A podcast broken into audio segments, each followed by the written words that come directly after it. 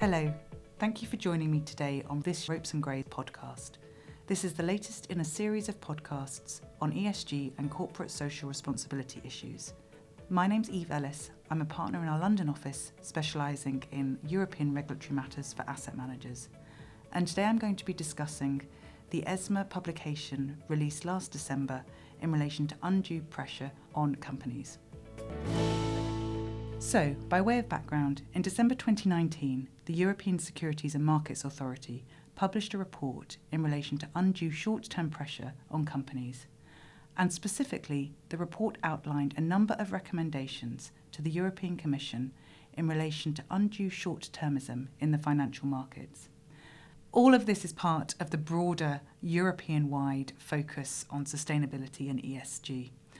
And that has been a real focus during 2019 and will continue to be a focus for 2020 and beyond. And whilst these particular report and recommendations relate more to public interest companies, so listed companies and insurance companies, and they don't have such a direct impact on asset managers, they emphasise the importance of these issues at the European level. So, what issues was the report trying to address? And I think they can be summarised in probably a few areas. The first one was that the um, the report highlighted some deficiencies with some of the existing EU legislation, particularly in relation to non financial reporting, and how that interacts with ESG issues. Secondly, the report thought that there is a lot of focus on short term investment pressure, and that leads to an excessive focus on a need to have immediate profit extraction and that just isn't compatible with companies' sustainability goals. The other area of focus, and which the report highlighted, was that inter- institutional investors need to engage more in relation to ESG issues, and so it highlighted that as well. And so, what were the recommendations that the report set out? And they can probably summarised in three key areas. The first one was amending existing EU wide legislation, and in particular the Non Financial Reporting Directive. Now, this is something that is already being reviewed at the European level, but the report highlighted that it should focus more on ESG disclosures and ensure that they include binding measures in relation to ESG in relation to those reports.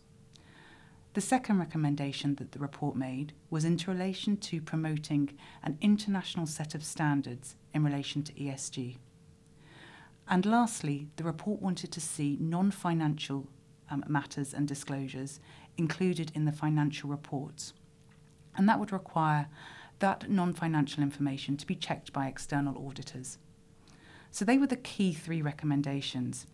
In addition, as I, and as I mentioned earlier, there was also a focus on institutional investor engagement.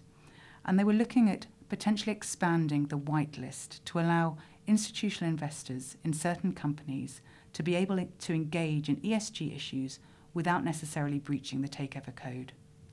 There was also reference in the report to institutional shareholders being able to vote on the non financial information that was included in the financial reports. So, what happens next?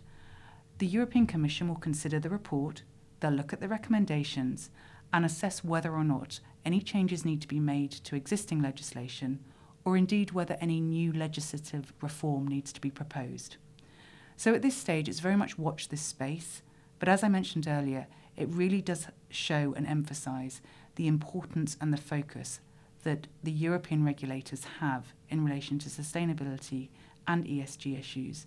And this will continue to be relevant and will impact the asset management industry, albeit not in directly in relation to this report, but certainly by other measures that are going to be put in place during the course of this year and next. Thank you very much for listening. I hope you enjoyed this podcast.